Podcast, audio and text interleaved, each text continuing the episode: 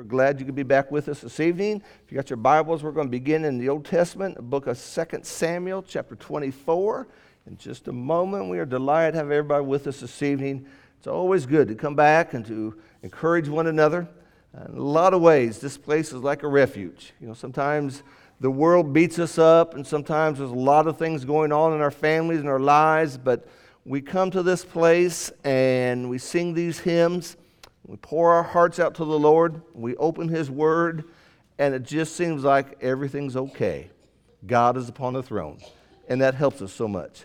This evening, I want to just give you a simple little lesson, but there's a phrase I hope will stay with you, and I hope it will help you as we think about some things we're going to be talking about. We want to talk about relax your hand. That may be an odd phrase you think about. When I first started taking up golf years ago, I had a guy teaching me some things about golf. And when I first held a golf club, I'd almost white-knuckle it. I'd hold it so tight.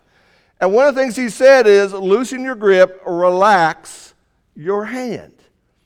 And if you've ever taken piano before, sometimes one of the first things a piano teacher will do will be look at the fingering, how you are hitting the keys. And sometimes we need to simply relax our hand. This is a phrase that's going to come from our Bibles. This is something that God says. And He says it to an angel. And it's a fascinating story. And so we're going to walk through the story. And as we do, there's some points of application we're going to look at. But then at the end, we're going to talk about some things that will help us as we think about our journey and our walk with God. It begins in the book of 2 Samuel in chapter 24. And there, King David wanted to take a census. He wanted to number the people. The chapter begins here in verse 1 and verse 2. Now again the anger of the Lord burned against Israel and incited David against them to say, Go number Israel and Judah. The king said to Joab, the commander of the army who was with him, Go about now through all the tribes of Israel from Dan to Beersheba and register the people that I may know the number of the people. We're always interested in numbers. I don't know why, but we are. Just about every ball game I've ever attended, at the very end of the game, attendance today was, we take attendance in church. We want to know how many people are here. The number one question I'm asked, beyond all questions, when I visit a place to go preach, is how big is your church? They don't want to know what we're doing. They don't want to know how faithful we are. They don't want to know anything else, but they want to know is how big is your church? And just out of pure meanness one day, I told a guy 3. He said, only 3?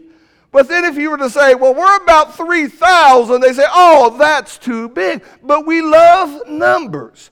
And we're interested in numbers. And here David wanted to know how many people are in the nation.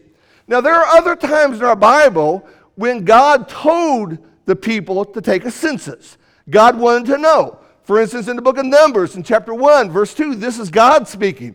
Take a census of all the congregation, the sons of Israel, by their families, by their father's household, according to the number of names, every male, head by head. God said, let's count the people. And there's another occasion in the book of Numbers, near the end of the book. God again says, take a census of all the congregation of the sons of Israel from 20 years old and upward, by their father's household, whoever's able to go out to war in Israel.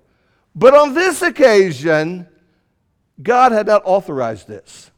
This came up by David's own mind. And David did not have the permission of God to do this.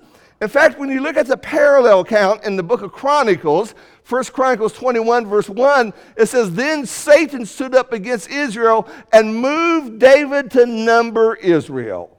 And so David's right-hand man, Joab, is given this job. And he's to travel. It's going to take him 9 months to go through the whole nation and count the number of people. And Joab recognizes that this isn't right. Here back in the Samuel account, but Joab said to the king, Now may the Lord your God add to the people 100 times as many as there are, while the eyes of my Lord still see. But why does my Lord the king delight in this thing? Why do you want to do this for? That's why he's saying. Why do you want to count all the people? Does it matter? Nevertheless, the king's word prevailed. Once again, in the Chronicle account. But Joab gave the number of the census of all the people to David, and all Israel were 1,100,000 people who drew the sword. Judah was 470,000 men who drew the sword. Now notice, but he did not number Levi and Benjamin among them, for the king's command was abhorrent to Joab. I'm not going to count everybody. I don't think this is the right thing to do. You shouldn't be doing this. But here we go. And so when you look now in your Bible, in the book of 2 Samuel, and we turn down to about verse 12 and 13, in the Chronicle account, if we were to read the very next verse, verse 7, it says, God was displeased with this thing, so he struck Israel. And so reading verse 12 now, here in 2 Samuel 24, God sends the prophet Gad to David. Go speak to David, thus says the Lord, I'm offering you three things, choose for yourself one of them, which I will do to you. So Gad came to David and told him and said to him, shall 7 years of famine come to you in your land? Or will you flee 3 months before your foes while they pursue you? Or shall there be 3 days of pestilence in the land? Now consider and see and answer, and I shall return to him who sent me. Can you imagine the choices there? Famine, war, or pestilence. Imagine saying, would you rather have a heart attack or cancer? Would you rather somebody cut off your toes or your fingers? What's the third option? None of these sound good. And so the timetable there, 7 years, 3 months, 3 days. And David can't decide. David won't decide. Can you imagine making that choice? And so God made the choice for them. And then in verse 15, the Bible says, so the Lord sent a pestilence upon Israel from morning until the appointed time, and 70,000 men of the people from Dan to Beersheba died. 70,000. Within 3 days. And so we come to verse 16. Verse 16 is our passage for tonight. In verse 16, when the angel stretched out his hand toward Jerusalem to destroy it, the Lord relented from the calamity and said to the angel who destroyed the people, it is enough. Now relax your hand.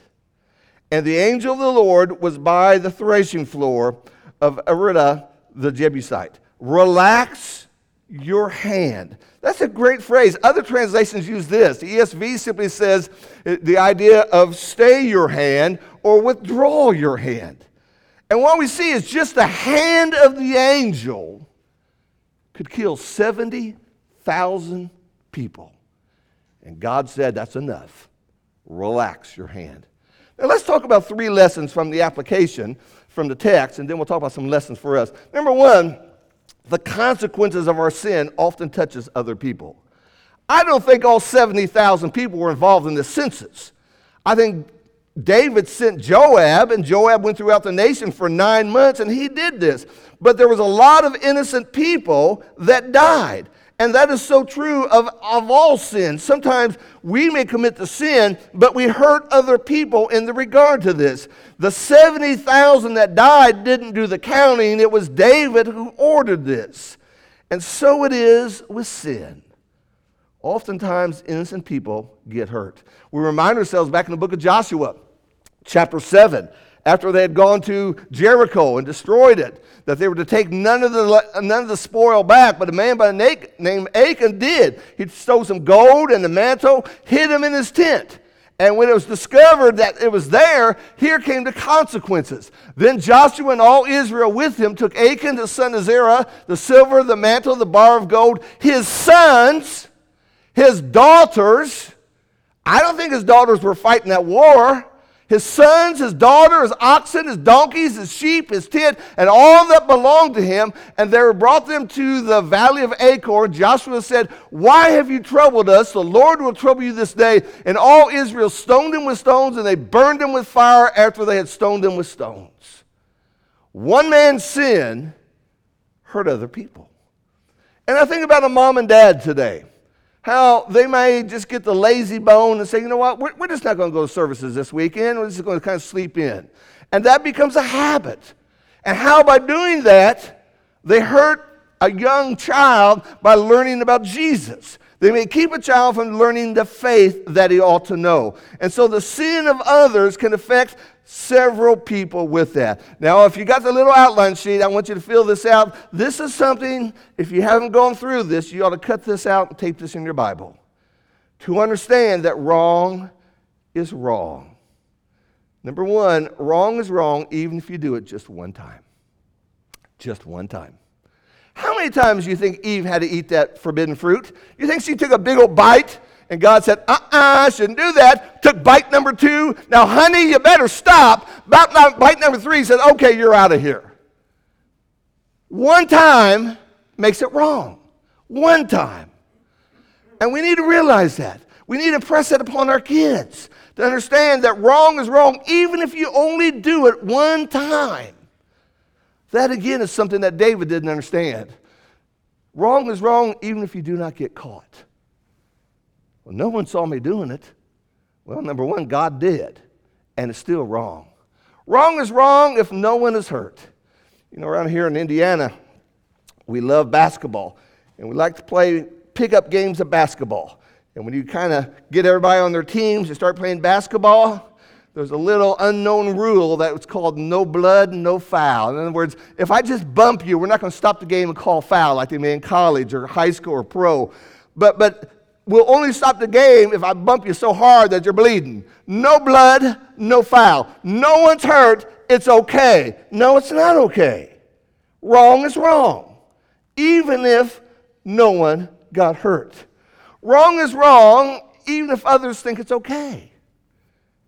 See, Satan's always going to provide a crowd. He's always going to provide people that be your cheerleaders to say, this is okay, and you ought to do this. But that doesn't make it right with what God says. Wrong is wrong even if it's legal. We're going to be opening up some new doors down here one of these days because there's going to be people who say, you know what, it's not against the law to smoke marijuana. More and more countries are legalizing, or more and more states are legalizing it. Before long, it's going to be illegal all over the whole country. I can smoke marijuana. It's not against the law. Does that make it right? And that's the answer. Thank you. That is the answer. Did y'all get that?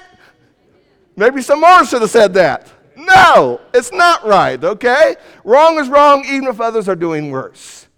Well, I know somebody did all this and this and this and this. We can go through our Bible with the same thing. I mean, you think about Judas betraying Jesus. All David did was count people. What's the big deal about counting people?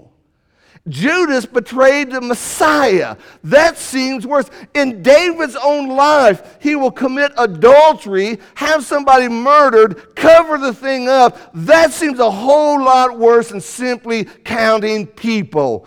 Wrong is wrong, even if other people are doing worse. Secondly, what this context teaches us is that God is serious about sin. The numbering of people may not seem like a big deal, but it was to God. It was so serious, God says, here's your choices. You're going to have a war, you're going to have famine, or you're going to have pestilence. One of the three are coming. That's how God saw about that.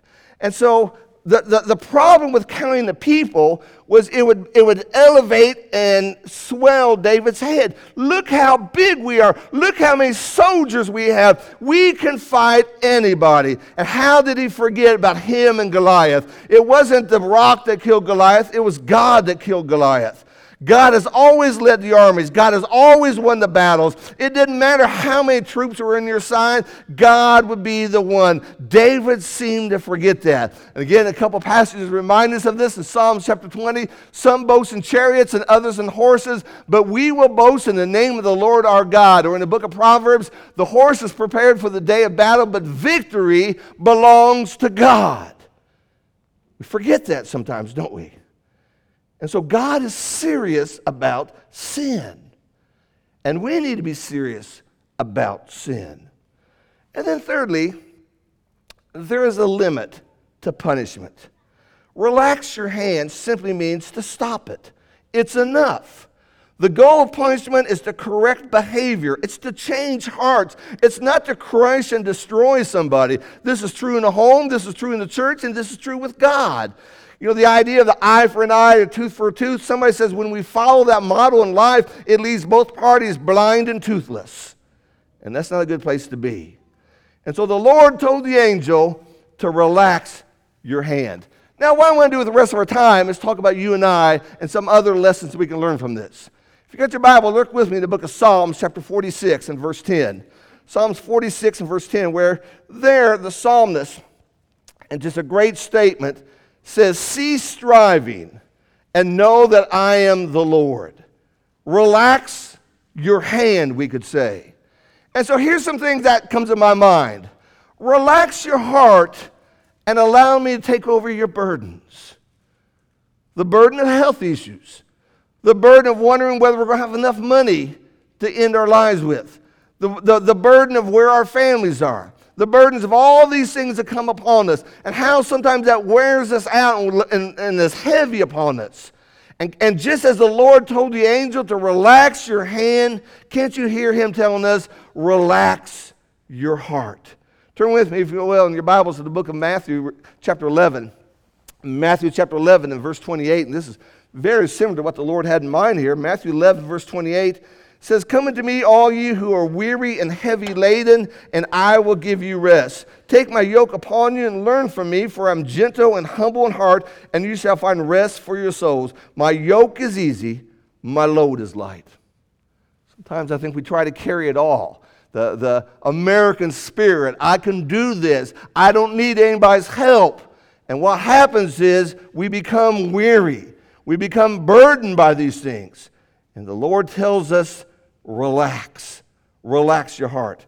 Another passage on this one would be in the book of 1 Peter. 1 Peter chapter 5 and verse 7, where Peter says, "Casting all your anxiety upon him because he cares for you." Now notice what he says in that passage. He doesn't say, cast the big stuff. You got some big stuff going on in your life, give that to the Lord. Now the little things, you work that out yourself. No, cast all your anxiety. You got those little things that run through your mind late at night and keeps you awake. I just can't sleep because I'm worried. That's what anxiety is. That's what anxious is in the Bible. It means to be worried.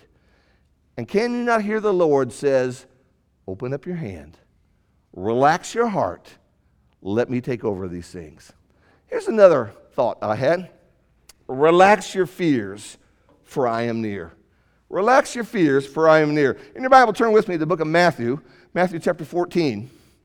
Great little phrase that's used here. It's really helpful for us. Matthew 14 is the occasion when the disciples were in the boat and Jesus was walking on water. And it begins in verse 22 of Matthew 14, and immediately he made the disciples get into the boat and go ahead of him to the other side while he sent the multitudes away.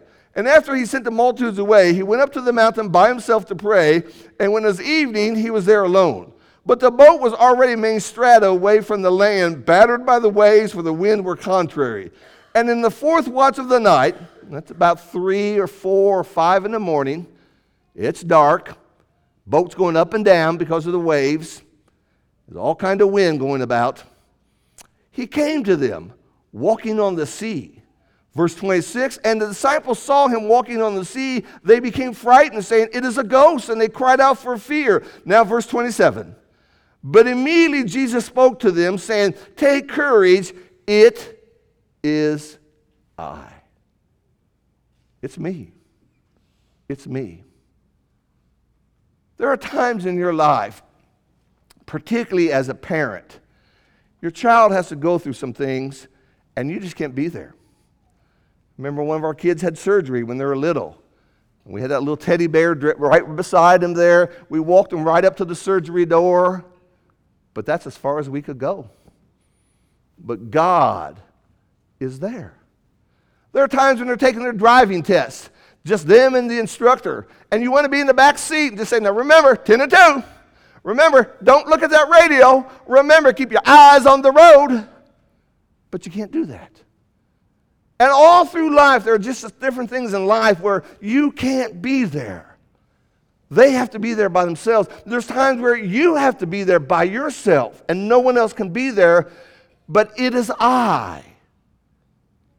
Do not be afraid. What a great statement that is. Over in Mark's account, Mark chapter 4, Mark talks about another occasion on that same sea, another storm, happened oftentimes in the spring. And in Mark chapter 4, and begin verse 37, verse 38, it says, "There arose a fierce gale of wind, and the waves were breaking over the boat so much that the boat was already filling up. And he himself was in the stern, asleep on the cushion. They woke him up and said, 'Teacher, do you not care that we are perishing?'" Now stop there. Put that in modern language. We're dying. Have you ever felt like you were going to die? We're going to die. Don't you care? Down in verse 41, after Jesus calms the storm, he calms them. "And they became very much afraid and said to one another, 'Who is this then that even the wind and the sea obey him? It is I. Do not be afraid.'" I read a while back that the Wright brothers were not the first people to invent the airplane. Another man had invented an airplane about the year before, but it stayed in his barn. He was afraid to test it. He was afraid to fly. But when he heard what the Wright brothers did, he brought his plane out, and he became the second person to ever fly in a plane. Fear will do that to us. So Psalms 23, verse 4, "Even though I walk through the valley of the shadow of death, I will fear no evil." Why? "For thou art with me. Thy rod and thy staff, they comfort me." Hebrews chapter 13, look at verse 5. Hebrews 13, verse 5. Again, just a great reminder for us. He says, "Let your life be free from the love of money, being content with whatever you have. For he himself said, 'I will never desert you, nor will I ever forsake you.'" And so you got things in your life and you're just fearful of. Can't you see the Lord just saying, "Relax, relax your fears. I am here. God has not forgotten us." And then thirdly, relax from beating yourself up with the guilt and allow God to forgive you. And again, sometimes we get overwhelmed by the guilt of sin, and we get overwhelmed by the things that we've done that's wrong, and we think maybe God cannot forgive me. Maybe I've done so much wrong that God will just turn his back on me. But we need to see what the scriptures teach. In the book of Psalms, chapter 103, a passage that Jason used this morning, I want to go back and again look at this as it emphasizes this concept of how God forgives us. And what it says is, as far as the east is from the west, that's how God has cleansed us or removed our sins. Now, have you ever thought about that? Of all the directions God used, if God used north from south, you got this little globe here. Here's planet Earth. And you go north. Well, pretty soon, you're going south. And then you're going north again. But when you think about this planet, if you go east, and somebody's going to say, "Brother Shouse, you're not pointing east." I don't know. When I'm inside the building, I have no idea of directions. But we're going to say that's east. You're going east. You're still going east. You're still going east. You're still going east. And when you look at that planet, you're going west, still going west, always going west. And what he says is, as far as the east is from the west, that's how far I removed your sins. Relax from beating yourself up. God wants to forgive you. God's grace is available to us, and how important that is. Finally, there's a hymn I want you to think about. You might pull it out of the songbook if you want to. It's hymn number 62. "Take my hand, precious Lord." You see, until we relax our hand, we're like this. And this is how some people walk through life. God cheated me. God owes me. I'm angry with God. God has not been fair. But until we relax our hand, we cannot allow the hand of God to go into our hand. Hymn number 62. "When the way groweth drear, precious Lord, linger near. When my life is almost gone, hear my cry, hear my call, hold my hand, lest I fall. when the shadows appear and night draweth near, and the day is past and gone, at the river I stand, guide my feet, hold my hand. Take my hand, precious Lord, lead me home. I am weak, I am worn, thus the storm through the night, lead me on to the light. Take my hand, precious Lord, lead me home. Relax your hand. Isn't that an interesting phrase? And maybe that would help us. Maybe if you just kind of memorize that little phrase. Sometimes our feelings and our hearts are all knotted up. You know, it's kind of like the old Christmas tree lights. They're not like this today, but back in the olden days, you pull out that box and your Christmas tree lights just look like that. What a knot that was. And sometimes that's how we feel. We're all knotted up on the inside. And what we need to do is relax. Let God have some of our problems. Let God have all of your anxiety. Trust God. What a great statement. Taken from a bad part of David's life. When David made a mistake, and David sinned against God, and God sent calamity upon the nation. But after a time, God said, it is enough. Relax your hand. There would be no more. And hopefully this will give us some things to think about. We're coming into a holiday tomorrow. Many of you have the day off. Lots of things planned. Lots of things to go about doing. And sometimes those days get changed. Sometimes things happen. Sometimes things happen that we don't expect to happen. Relax your hand and give it to God. I think that would help a lot of us as we journey through life. This evening, if you're not a Christian, you need to become one by giving your heart to God. Maybe a simple lesson like this will remind us, maybe I need to let God be God. As Jason said this morning, let him be the higher ground.